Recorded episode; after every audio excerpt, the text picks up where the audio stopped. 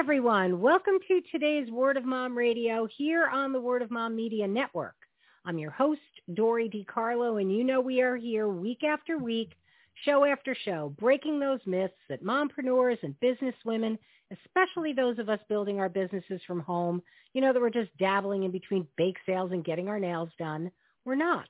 We're smart, we are savvy, and we are sharing the wisdom of women in business and in life. And I am very excited to be bringing today's guest in because we have gone through a lot to finally get her on the air. For Angela Engel, who is the publisher and founder of the Collective Book Studio, having her third child was pivotal. The need to create that work-life juggling act that some people call balance is something she didn't have in her current job, and it was imperative. And starting the Collective Book Studio was an essential next step in achieving that so-called balance in that juggle. An entrepreneur's path is never a straight line. There are many bumps along the road, and when you add the pressure of raising a family, those bumps can become potholes if you aren't careful. Angela's been successfully navigating the mompreneur roads since 2019, and she'd be happy to share her lessons learned and what she's still learning with all of us. So with that being said, Angela, finally, welcome to Word of Mom Radio. Thank you, Dory. I'm so excited. We're finally like getting to connect this way. I'm serious. I mean, let's face it, we've had two COVID things. I got stuck in traffic on my way back from a business trip. It has been very interesting. And I always say when things like this happen, it's because something really wonderful is going to come from it. it really I totally agree. I right? love it. So yes, you know yes. what? Take us on your journey and talk to us about what led you to create the Collective Book Studio. Gosh, I have to go then back 20 years. I got a job right out of college uh, in publishing. I was, you know, what, 22 years old and a comparative lit major, creative writer, and got a job in marketing. And I was really lucky. It was at the time that independent publishing over 20 years ago was booming. And I was on the marketing team for the Four Agreements, which made the New York Times bestseller and was an Oprah pick. Uh, and then I got to ride, you know, the the Dream of Power of Now by Eckhart Tolle, uh, Cold Mountain. Um, I was on that marketing team. And oh, when 9/11 hit, Seven Stories out of New York, a small independent press, I had the book by Noam Chomsky, 9/11. We crashed that book and it hit the New York Times bestseller. So I think that sort of over time just made me realize what fun the publishing industry was and how creative it was. And I got really blessed. I started to grow really quickly in my career. By the time I was 30, I was already a senior sales manager for mass market accounts at Chronicle Books. And so I spent close to 15 years in corporate and publishing to sort of before I branched off to do my own thing. Talk to us about the Collective Book Studio and what you do there. So I am the publisher and the founder of the company. It was founded, now we're going into year four. We started actually before the pandemic. I never thought that I would have a pandemic to launch a visual, beautiful lifestyle brand in. And it's definitely been challenging. But I think because I formed the company with publishing veterans, we all came from publishing, that we've just done a great job, that we make gorgeous books, all in nonfiction, gift, lifestyle, and children's. And we have already are over 50 titles by the end of this year that we've produced in three years. So I'm just proud of the team and we make real books. Of course we make ebooks and, uh, you know, audiobooks and other things, but no, we make absolutely with the spot gloss and the foil and the gorgeous paper that you can smell and the board books that you read to your children at night. Like We make those beautiful books you see in Barnes and Noble or at the Strand in New York. At Fifth Avenue, we've had books or Target. So I'm really proud of the company that I've already built, and I'm really excited to see where it goes over the next, you know, 10, 20, 30 years as I plan. I really plan on sort of really talking about how women-owned and independent presses are still really important in the ecosystem of art. I love that. I am somebody, nothing makes me happier than having that book in my hand. Even the board books that I read to my grandkids. yeah. You know, I really do. There's something about it. You know, I, I, I can read an ebook and I do it for most of our guests when they write a book because I interview so many authors. You can only have so much shelf space. But oh, every once in a while I'll get that book in the mail and oh, there's just, I do. I really truly love it. The why, as I read as we were starting, that having your third child was pivotal. And we joke about that work-life juggling act that people think you're called balancing, but it's really being on that board. You know, talk to us about that why for you. Yeah. So um, I had my first child. She's now going to be 14 uh, when I was like 31 years old. And I was a really senior sales manager. Um, and in that role, you travel a lot. Every couple weeks, I was on an airplane, whether that, and I was flying all over the country. Uh, from New York to go visit, you know, Buy Buy Baby, maybe in New Jersey, or Seattle to visit Costco, Minneapolis to visit Target. I mean, I was just traveling constantly. And almost 14 years ago, there was no pumping rooms. There was no like uh, place for me to go. So literally I would pump even at corporate offices within utility closets. Or if I was working a trade show at the Javits Center in New York, you were like in the bathroom. There was no stall. Now you go to these trade shows and there's these like beautiful pumping stalls. That did not exist. And I really thought for myself and for my family, we wanted a second child. We wanted Maya, my oldest, not to be an only child. And so I actually pivoted. And at that time, I got headhunted to go work for a company outside of the book industry in the baby industry. Uh, still sales, still and managing Amazon, a very large retailer. And they hired me because they understood when you come up in books, we understood Amazon, right? Amazon started as a book retailer. So I would fly to Seattle. But working for the baby company, I actually went with my baby uh, to the trade shows, were in the ergo, like it was just a different kind of industry. And they actually did have pumping stations. And I think it was because a lot of in the baby industry, there's a lot of women businesses in clothing, in carriers. And so it just was more friendly. And I was in that industry for about six years. But then I got pregnant kind of by an oops. There's uh, eight years uh, between my third child and my oldest. And I still was really head and director of sales, meaning trade shows and travel is a huge part of that business. And I was six months pregnant at a large trade show in Las Vegas and I had heels on and I was exhausted.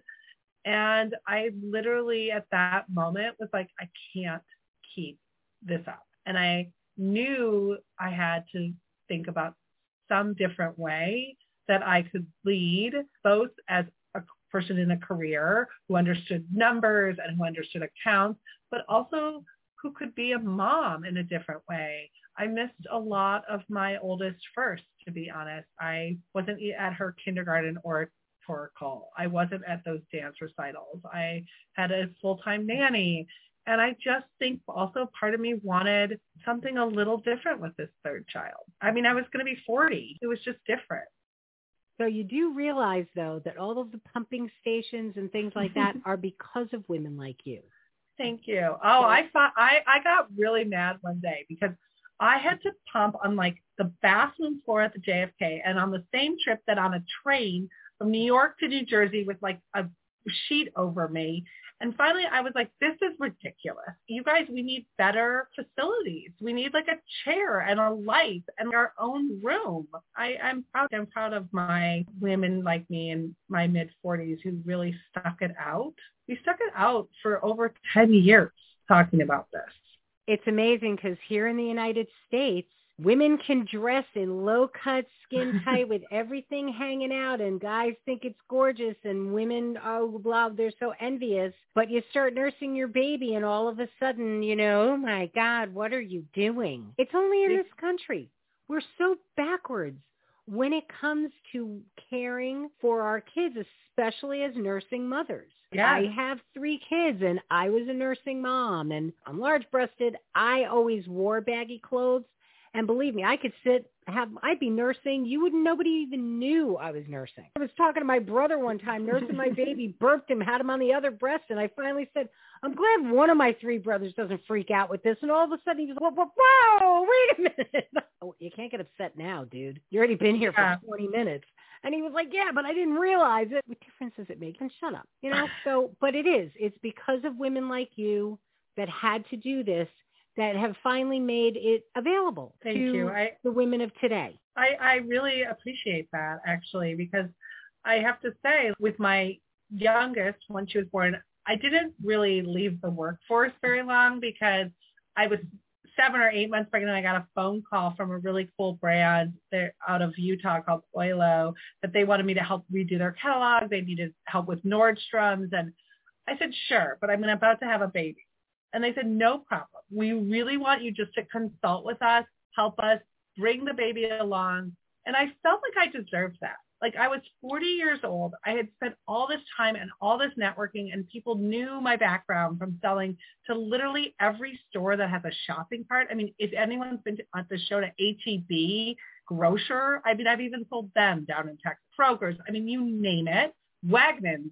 I mean, I love that grocery store. Sold to them. So what I what I think I had a name for myself of like how do you get product into wholesale? How do you think about marketing into wholesale? How do you really uh, connect with uh, that particular person, that buyer, and really listen to them? And that's what I really always strive for in, in what I do.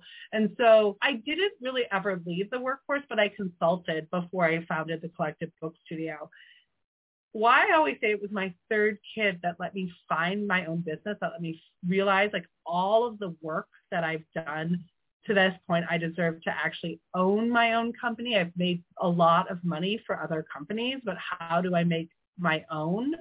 Um, was there was a day that I was in the car and my oldest now is probably close to nine or 10, right?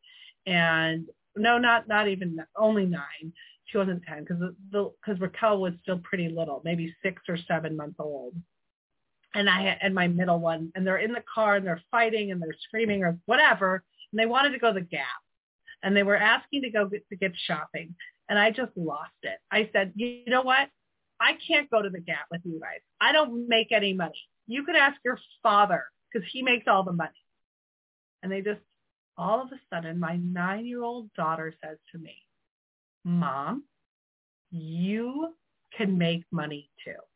And that was that moment that I was like, you're right.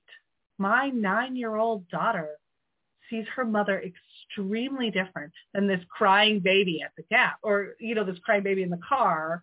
And so I took that, what my oldest said. She doesn't see me this way. She sees me as the woman who got into her corporate suit and took her her bag and was gone and was pumping everywhere and was making presentations at Costco and Target. That's my oldest saw in her mother. And so also that moment I realized why are we always judging ourselves of how we are supposed to be as mothers? And this concept which I've written about, mastering motherhood, which I hate that concept because there's no such thing for me mastering myself and my motherhood or my career is so unique and different than the next woman beside me.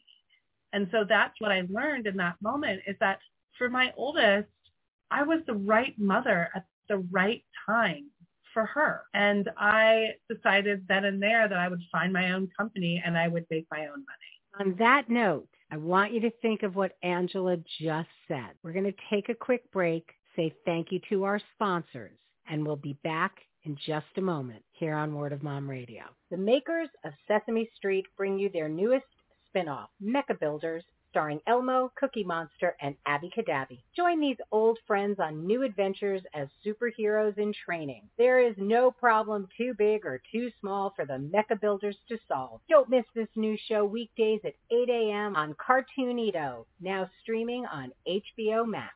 And we are back on Word of Mom Radio. We're talking with Angela Engel, who is the publisher and founder of the Collective Book Studio.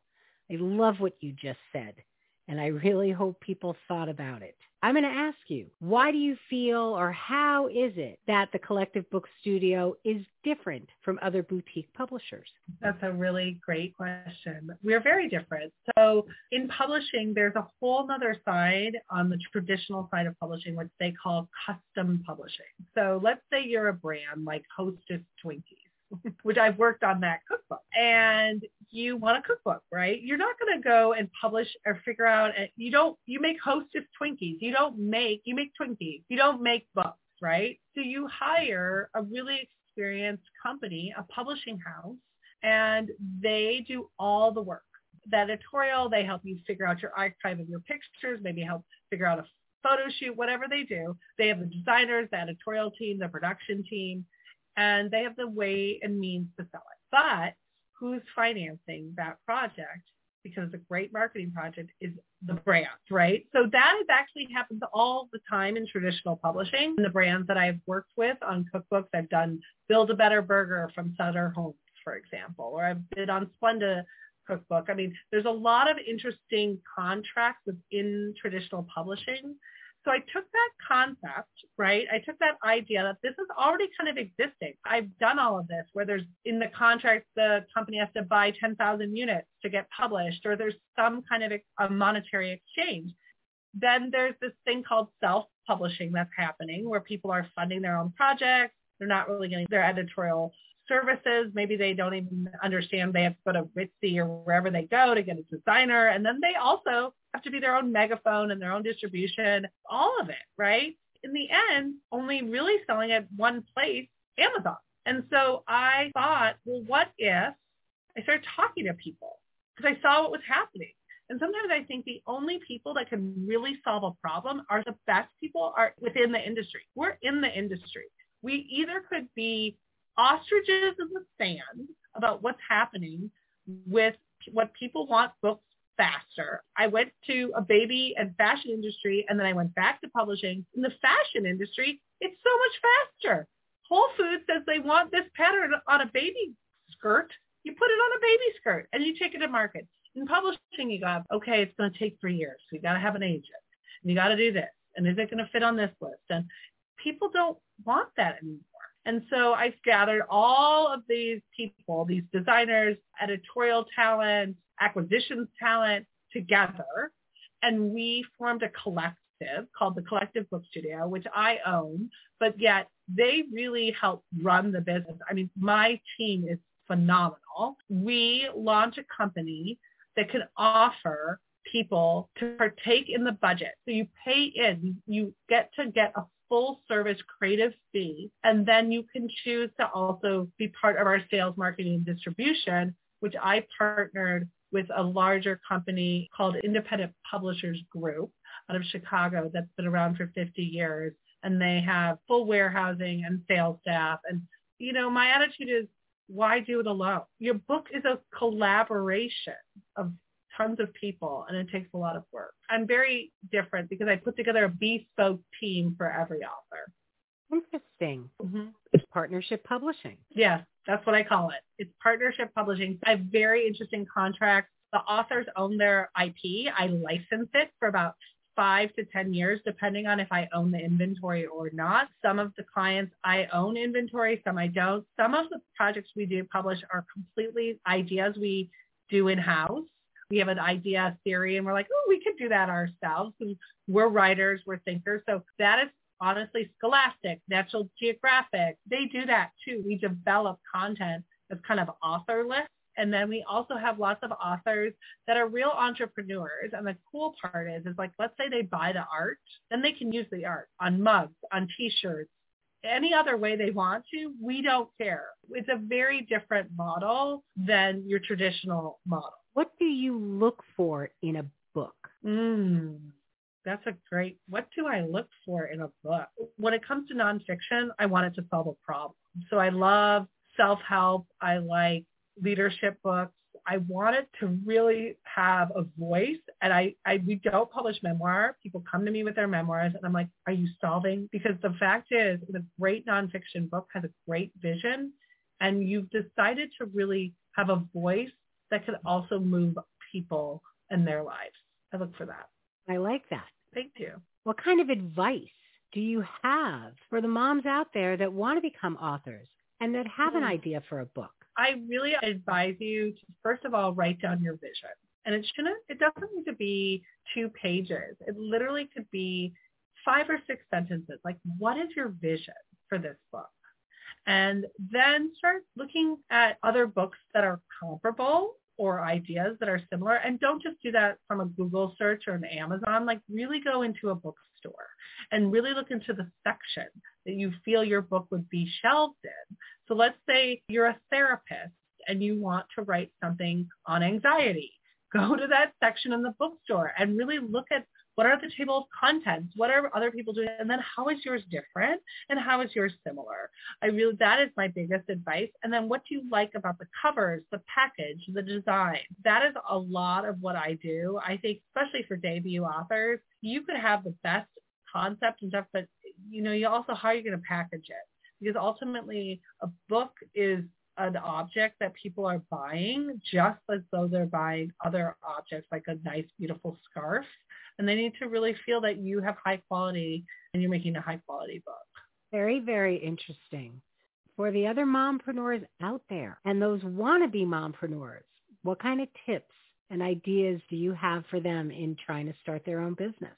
I mean, the first thought that I had when you asked me this question is be fearless. Like it is really important to just say that to yourself uh, often. Like, I, you know, I can be fearless.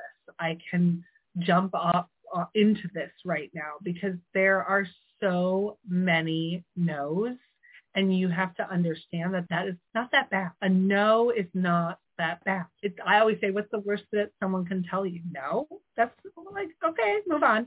I also think a small group of confidants of people that you really trust that you can talk with is really key for me. Keep that circle tight when you need to solve a problem.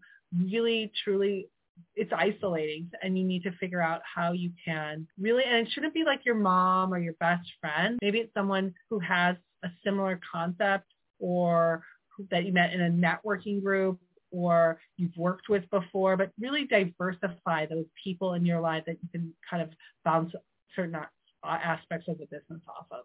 I love that. And I really do want to throw in that don't be discouraged by your friends out there that don't have that entrepreneurial spirit because you would think that they'd be your biggest cheerleaders and very often they're not because they Mm. don't understand that mentality. You need to find Yeah. not just your best friend. You need to find that other woman in your life that is also doing it, right? For me, it might not be somebody in book publishing, right? But they're like, they're doing other things like an essential oil brand or a career coaching uh, platform or whatever they're doing. Like these are some of the women I love to just talk to. Like what are our hurdles? What are, what are our biggest fears? Like what, what are we working on? It's, I'm serious. This is why we began Word of Mom Radio, to give women like us a voice because I know what it is to be starting a business and having my family and my friend, when are you going to quit this and get a real job?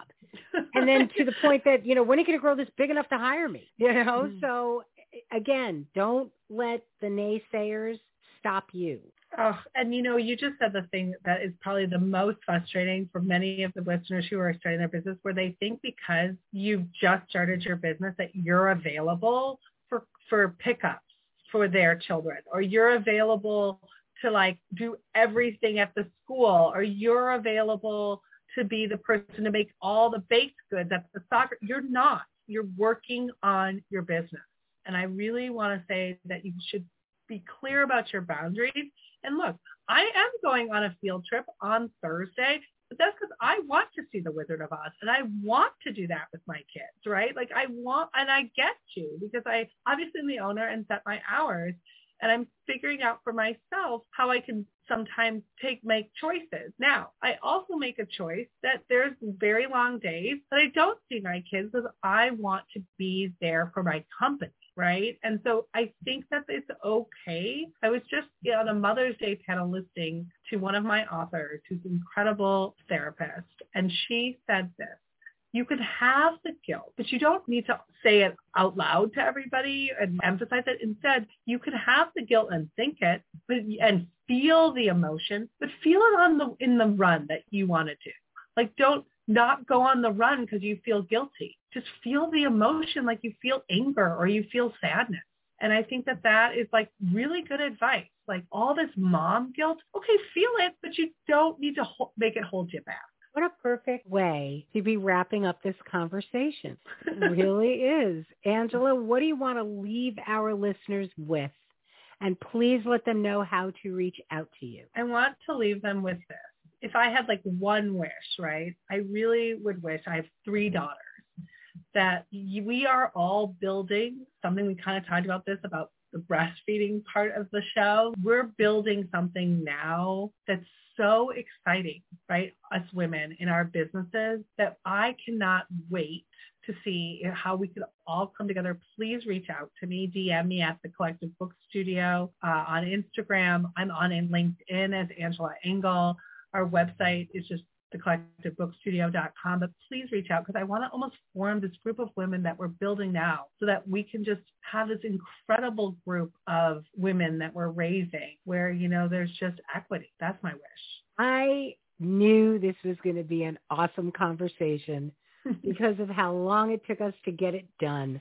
So thank you for living up to the expectations that I knew were going to happen. I really thank you so much for taking the time to come and share with us. Like I said, I know this is not going to be our last conversation, and I'm thrilled with what you are doing. Reach out, take a look at the collectivebookstudio.com. You've got ideas. You've got somebody that can help bring them to fruition. So don't let them sit on a shelf in your brain. Yeah, I love that story. You know, sit on a shelf in a bookstore. So again, thank you for being here. For all of you tuning in, thanks for sharing your time with us. We're going to close out with our fabulous theme song from Smith Sisters and the Sunday Drivers. So till next time, this is Dory DiCarlo saying go out and create a marvelous you. Bye for now. She is sure. She is sure. She is strong. She is